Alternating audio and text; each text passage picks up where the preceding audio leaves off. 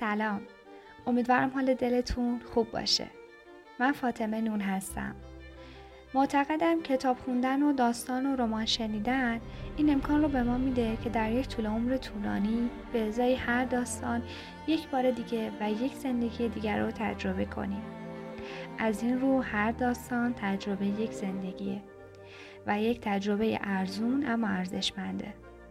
در اینجا من تصمیم دارم آثار خودم رو که رمان و داستان هستند با شما به اشتراک بذارم. در ادامه این پادکست مجموعه داستانی یک تابستان خاطر در امارت گلباغ رو شروع می‌کنیم. این داستان در مورد چالش های دختر جوان برای گذراندن یک تابستون در یک خونه اشرافی با رسومات سختشونه. رده سنی مناسب این داستان برای نوجوانان 12 تا 18 ساله است.